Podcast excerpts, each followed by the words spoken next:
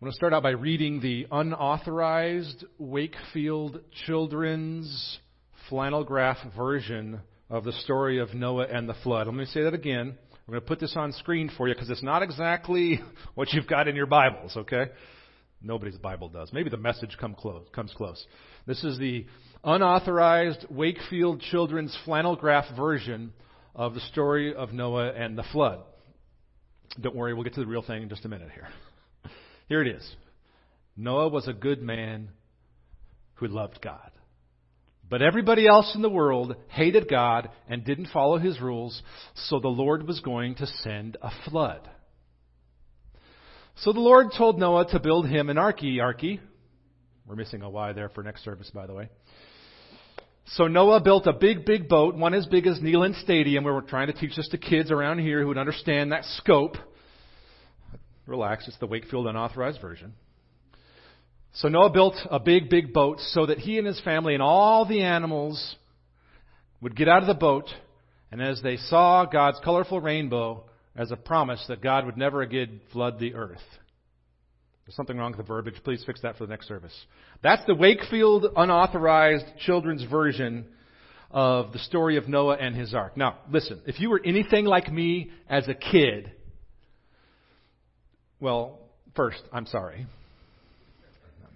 if you were anything like me as a kid, then you probably grew up learning about this story on one of these flannel graph. Who here remembers good old flannel graph? Some of y'all remember it. Some of y'all taught on it. Some of y'all probably cut out those figurines before they were color cardboard and you made it yourself and put the felt on so it would stick. You probably remember learning about Noah's Ark from a flannel graph. you see, kids, those of you who may not, have, have experienced the flannel graph. Before the days of iPad, we had these things. They were called uh, paper, scissors, crayons. Uh, what, what, is, what are scissors? Uh, it's that icon on your screen. So, you probably remember learning about Noah's Ark and the flood on something like this, which is fine. That's okay. But there are some limitations to the children's sanitized flannel graph version of these Bible stories, especially the story of Noah and the flood. And here's the basic problem. We'll get into, you know, the problem with Noah specifically in a bit, but the basic problem is that the flannel graph version never seems to include some really important details that the Bible includes. As a kid, if you're listening to the flannel graph version, you always got a somewhat sanitized version of the account of Noah and the flood. Now, today, as we're talking about Noah's Ark and the flood, uh, one of the worst offenders is this story of Noah and the flood. When it comes to the sanitized flannel graph version, it's one of the worst offenders for taking out some of the details. Some of you know comedian Tim Hawkins. He has this funny bit about what it would look like if instead of giving the sanitized versions of Bible stories to our kids, he has this funny bit about what it might look like if we didn't. So let's let's watch this. It's just about a Come minute on, long. man. There's some beautiful stuff in the Bible. There's some stuff in there you got to admit it's not what we can call family friendly. Think about it. There's a reason you don't see some of those illustrations in the Precious Moments Bible. You don't see Cain and Abel in the Precious Moments. Do you? Isn't that precious? So like I'll never understand parents who will paint Noah's Ark on their kids, little kids' bedroom walls. It doesn't make sense. Noah's Ark's a great story, but it's just out there, man. It's like, Daddy, what are you doing? I'm painting Noah's Ark on your wall, sweetheart. My favorite story. You know where God sends a worldwide flood to kill every living thing? Yeah. I love it. It's awesome. Hey, get, grab a brush and paint some screaming people on that rock for me just to make it real. It's going to be great. Look in the baby's room. I painted the stoning of Stephen. You're going to love that. It's okay to laugh in church, by the way. God created humor. It's okay. Some of y'all still struggle with that. This is, a, this is an addendum to the story that we're going with here. I tell you, some of y'all still struggle with that. Chill out, relax. It's okay to laugh. Back to Noah. Noah was a good man who loved God. That's what the sanitized version of this says. Not, uh, we'll put this on screen again for you to hear to see in just a second here. The Wakefield Unauthorized Children version. It goes something like this. This is how we tell the story. Noah was a good man who loved God. But everybody else in the world hated God and didn't follow his rules, so the Lord was going to send a flood. So the Lord told Noah to build him an arky arky, and Noah built a big boat, one as big as Neyland Stadium so that he and his family and all the animals could be rescued from the flood. So then one day after the floods went down, Noah and his family and all the animals got out of the boat and they saw God's, God's colorful rainbow as a promise that God would never again flood the earth. We can take that down, thanks. At which point, all the kids hearing the story say, isn't that nice of God? Aren't rainbows nice? Isn't that nice of God? I like rainbows. Rainbows are nice. The story is about salvation. Noah and his family and the animals are indeed saved. The problem, though, with telling the story that way is that it misses a key element of what the Bible has to say to us if we are to hear the Word of God rightly. And friends, children's stories often ignore the reality. Let's be frank. Children's stories often ignore the reality that sin condemns us to death. So, my question is are we telling the right story? Not just with Noah, not just with the flood, but with our lives. And listen, I'm not advocating that we redo our kids' curriculum to include pictures of, of dead bodies when Noah and his family disembarked, but, but that's the reality of the picture that the Bible gives. So, friends, the problem with the sanitized, sort of flannel graph version, where it's nothing but rainbows and salvation, is that it doesn't tell the whole story. It doesn't teach about the seriousness of sin. In Noah's day, and in ours. The whole story of Noah's Ark isn't just rainbows, it's that we deserve to have been at the bottom of that flood. Which means if we're going to read the Bible rightly and grow into uh, mature adults and men and women who hear the Word of God rightly, we need to grow up and learn to tell the real story. And if we listen closely enough, if we listen closely enough, to what the Bible says about the flood, we'll hear our own story. The story of the flood starts back in Genesis 6. Look there with me if you haven't gotten there yet. We're going to look at Genesis 6, 5 through 8, spend some time there, uh, some in depth time there, and then we're going to jump ahead to the basic story of the first part of the flood. It says this in 6, 5 through 8. The Lord saw that the wickedness of man was great in the earth, and that every intention of the thoughts of his heart was only evil continually. That is a profound verse. Verse 5 is as damning a statement as you will find about the human heart. It's a statement that's repeated a few times here and there throughout Scripture. This statement here in verse 5 is the unsanitized adult version of the truth about the human heart.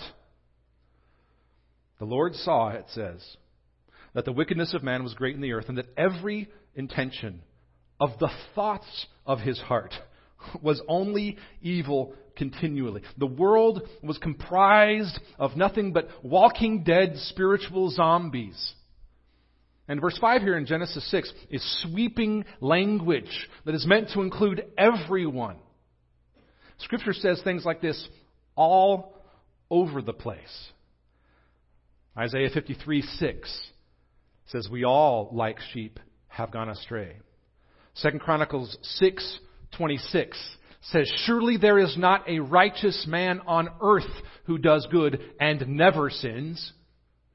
Micah 7 2 says, The godly has perished from the earth, and there is no one upright among mankind. Romans 3 9 to 12 says that all, both Jews and Greeks, are under sin. As it is written, quoting the Psalms, None is righteous, no, not one.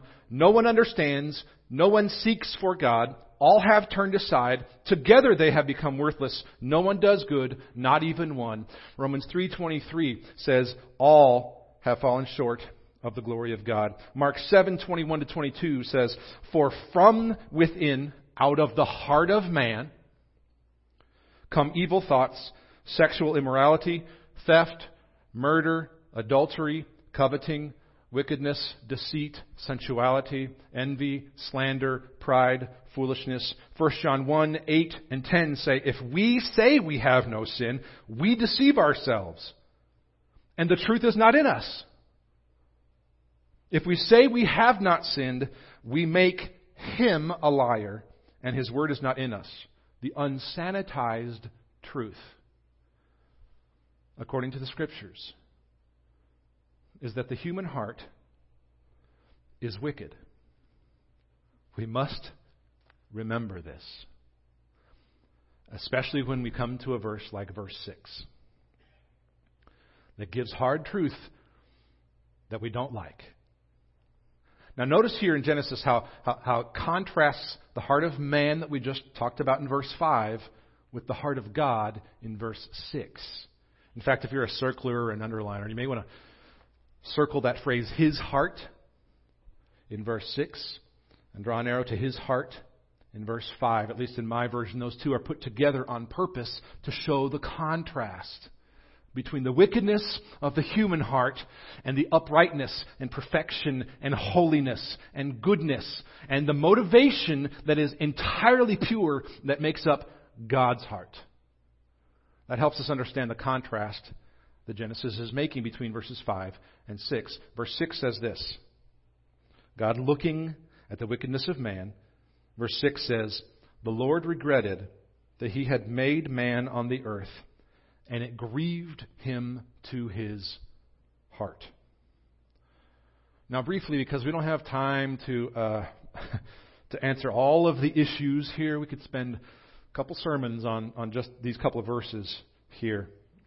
The Lord is looking upon the earth, and He is finding nothing but wickedness and hearts that are bent on rebellion. His heart sees that and is broken, it says, it is grieved. He is full of sorrow because of the wickedness of humanity. And where it says the Lord regretted, or uh, most versions say, or was sorry, where it says the Lord regretted or was sorry that he made man, this is not the same regret or sorrow we feel when we realize that we have made a mistake. That's the frame of reference we have for regret and sorrow. We must not impose sinful human characteristics on a sinless, supernatural God. When we say we are sorry about something, what we mean is, I wish I hadn't done that. But because God doesn't make mistakes, verse 6 is not a picture of God wringing his hands over a bad decision. It is a picture of God who is full of righteous sorrow because of the wickedness of humans. 1 Samuel 15:29 says, God is not a man that he should have regret in the way man does. So God's regret here, his sorrow here, is the emotion of loss or disappointment. If the real word nerds we're going to go look up the etymology of the word regret, it used to be just loss or disappointment without the element of human caprice put in the mix. So, in this verse here, we mustn't impose, we mustn't impose a sinful human characteristic on a sinless supernatural God. So here's a brief and clear way to say it. In just one little sentence here. God's wrath is not the same as human revenge. God's wrath is not the same as human revenge. The unsanitized facts of the Bible are that God judges sin with just wrath. The unsanitized facts of the Bible are that God judges sin with his just wrath. You may not like it, but that is the unsanitized adult version of the matter. We, all of us, and we didn't read all the scriptures, it goes on and on, deserve his punishment. So, in this circumstance here, in Genesis 6, God looks over the world, and the wickedness of humanity is, is enough to fill him with grief. So, verse 7, verse 7, he disciplines. He disciplines with judgment. Verse 7 here foretells the flood as God's judgment against sin. So it says this, verse 7. So the Lord said, I will blot out man whom I have created from the face of the land, man and animals and creeping things and birds of the heaven, for I am sorry that I have made them. And then it says this, verse 8. I love the beginning of this here. Verse 8. But Noah found favor in the eyes of God. But Noah found favor in the eyes of God. Verse 8 here is not about Noah being good enough to deserve God's favor, but it's about God being gracious. If you look closely at verse 8, and the KJV has it this way it says, Noah found favor in the eyes of the Lord. The KJV says that Noah found grace. That word here for favor is the same exact word we translate in a bunch of other places as grace. The Hebrew word here is translated the same way in various places. Noah found grace in the eyes of the Lord. It wasn't that Noah's righteousness deserved God's gracious response. Scripture calls him righteous, but it's because he found that in God. Noah found grace in the eyes of the Lord. It wasn't that Noah's righteousness deserved God's gracious response. Sometimes we come into the text and we think, well, God saved Noah because he was righteous, right? Like, he deserved it. What other parts of Scripture come along to tell anyone that they deserve the grace of God? You're going to have to do a whole lot of explaining from a bunch of places that aren't actually in Scripture to come back to the story of Noah's Ark and say, Noah deserved it. He was righteous. Like God is righteous. That's what you'd have to prove. So don't impose all this way that we tell the story of our lives on the text. Are, are, you, are you reading where we're headed here? Noah's righteousness was because God gave it to him. It wasn't that Noah's righteousness deserved God's gracious response. It was that God's grace was his natural response to the relationship between Noah and God. That's how the Bible frames it. In Genesis 6 9, in the next verse, Scripture calls Noah a righteous man, blameless in his generation. It says, he walked with God. Noah wasn't righteous because he was perfect. He was righteous because he had a relationship with God. So Noah and his family were saved while God was judging sin through the flood. Noah and his family were saved while God was judging sin through the flood. Look at verses 11 and 12 here in uh, chapter 7. We're going to pick it up a little bit more here. It says this in 711, in the 600th year of Noah's life, in the second month, on the 17th day of the month. On that day, all the fountains of the great deep burst forth, and the windows of the heaven, this may be a reminder from last week, the windows of the heaven were opened, and rain fell upon the earth 40 days and 40 nights. Last week, we talked about, we talked about how the Raqia, Dome, sweet dome to me. The Raqia, R-A-Q-I-A. You can go back and hear it from last week's sermon if you want. The Raqia held back the waters. Now, they've opened back up again. And so have the fountains of the great and scary deep. so the space that God had made between the dome and the sea is going to fill up with water again. So there will be no place for life to happen. And all of the Jews would be thalassophobes. See last week's sermon. So now we're going to cover a lot of ground here in uh, Genesis 6, most of it without a whole lot of comment, a little bit here and there. But I want you to notice something as we read this scripture. Notice something important as we read through. God is the actor, Noah submits. God is the actor, Noah and his family are passive recipients and submit to the action of God. It's all over the text this way. Everything that happens in the text is completely dependent upon God's action. The boat doesn't have a rudder. There are no sails. They have no maps. There's no GPS. Everything that happens to Noah and his family is entirely dependent upon the action of God in this flood. Noah simply obeys. In fact, if you'll notice, he doesn't even talk at all. Throughout this whole account, he is silent while God acts. This is a picture for us in lots of ways of our story. Noah's response is total submission to God's judgment. Pick up at verse 13. We'll hop around just a little bit here. It says this in verse 13 On the very same day, Noah and his sons, Shem, Ham, and Japheth, and Noah's wife and the three wives of his sons with them entered the ark, and a bunch of animals too. Jump to verse 16. Those that entered, male and female of all flesh, went in as God had commanded them.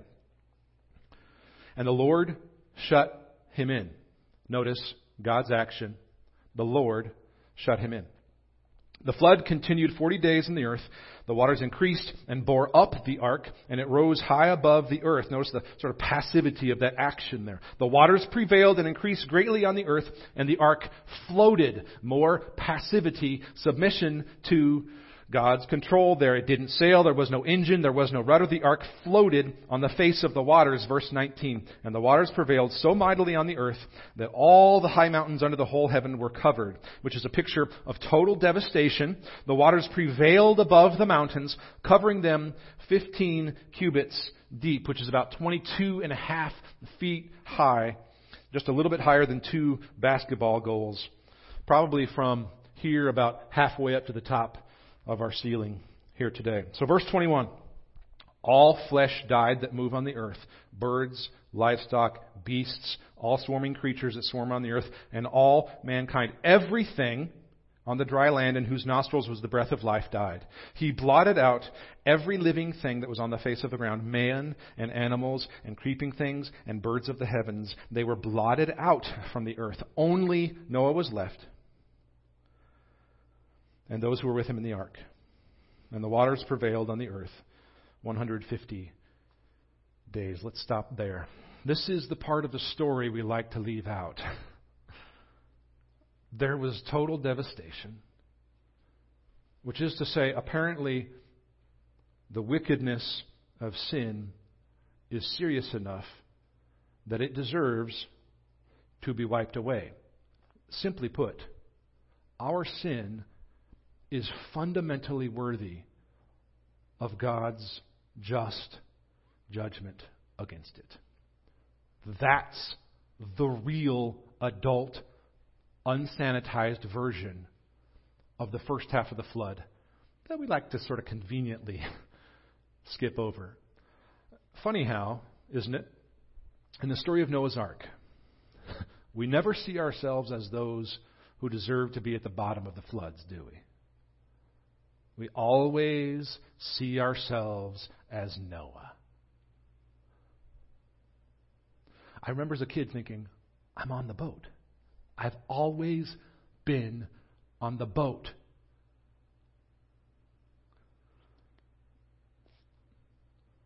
It seems like we're always in the ark looking down at the water when the reality of the circumstances of our lives pre Jesus is that each one of us should be in the water looking up at the ark. Do not miss one's own story in this. So, my question is are you telling the right story about your life? So many of us keep telling the anesthetized version of our own stories as if we got to where we are because we're good enough, smart enough, And doggone it, people like us. Like, like we are enough in ourselves. That's, that's what we tell ourselves, isn't it? And let's be real about the story we often tell about ourselves, to ourselves, and to others. And friends, the telling of the story as if your life is nothing but rainbows is a half truth. And it does no one any good. In fact, it can end up making you a fraud and distance you from other people. It can distance you from the reality of who God said you were,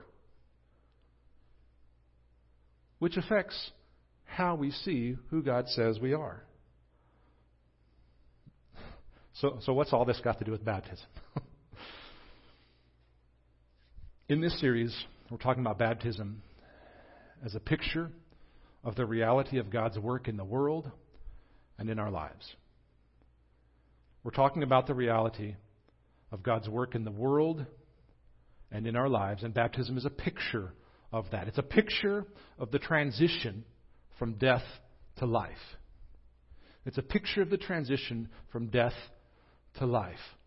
And it's real easy to see that picture, even of baptism, as something that's just we're on the ark coming up for air, rainbows and life.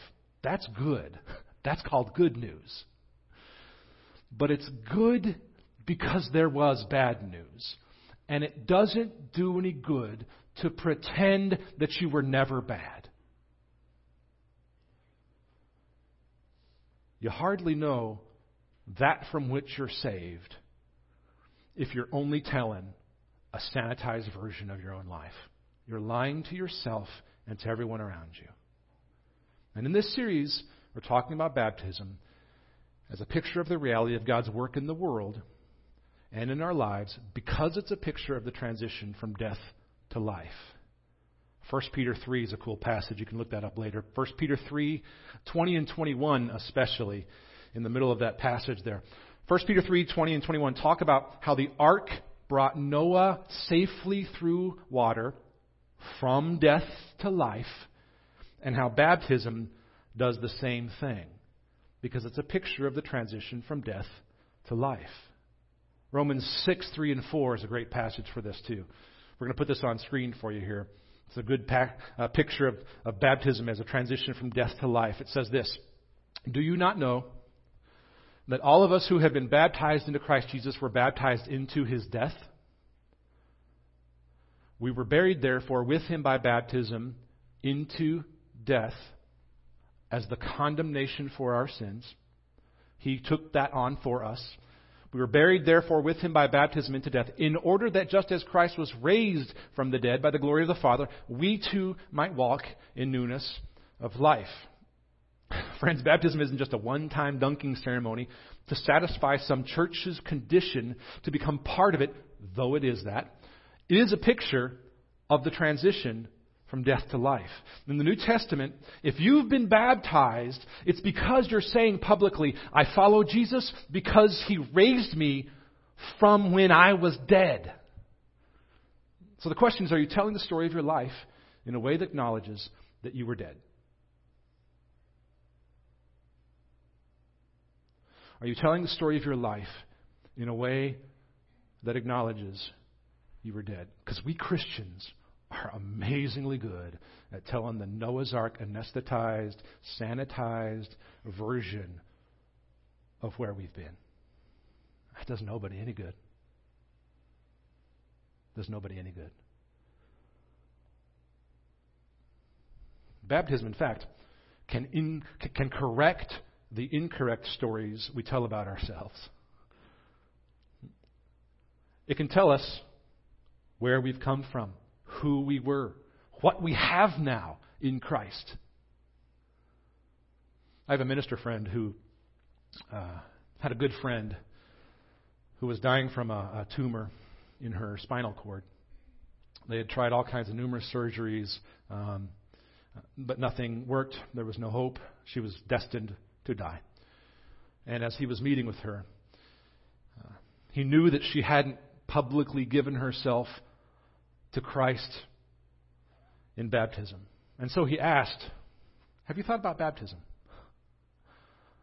And she said, I'm afraid that if I do it, it'd be like I'm giving up. And he said, That's exactly what you're doing. That's exactly what you're doing. You're giving up.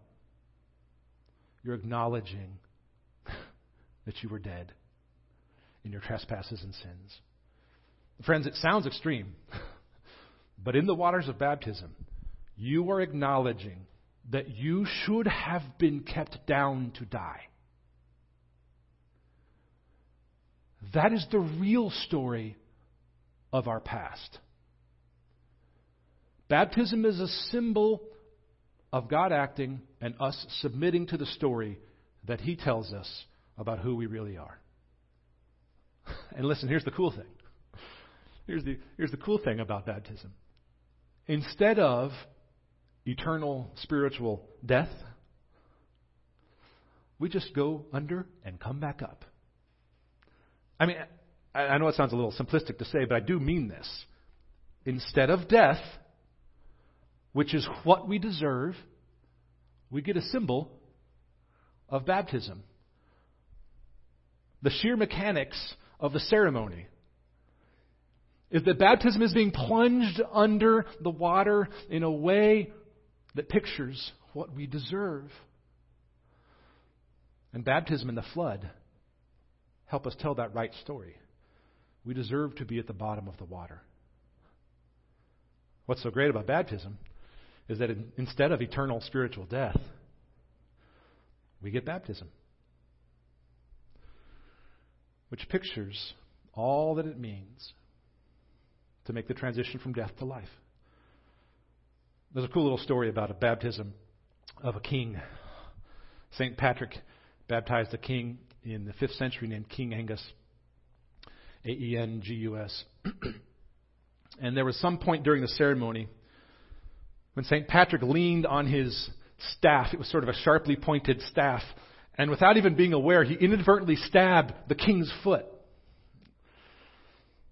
After the baptism was over, St. Patrick looks down and realizes what he'd done and sees this pool of blood and, and, and, of course begged for the king's forgiveness. And he said, Why did you suffer in this pain in silence? The king just said, I, I, I just thought it was part of the ritual. Now listen, the ritual is we let you come back up. You're not going to be stabbed in the foot. There may be some, some intimidation about this because it's public. You may be intimidated by the idea of going under the water in front of everyone, but I promise we don't stab your feet and we always bring you back up, which is to say, in the transition from death to life, you're allowed to come back up for air. And like the unsanitized version of the flood, it helps us tell the right story about our lives. Maybe it's time for one of us to begin to tell the right story of our lives. Baptism's a great way to do that. Let's pray together, friends.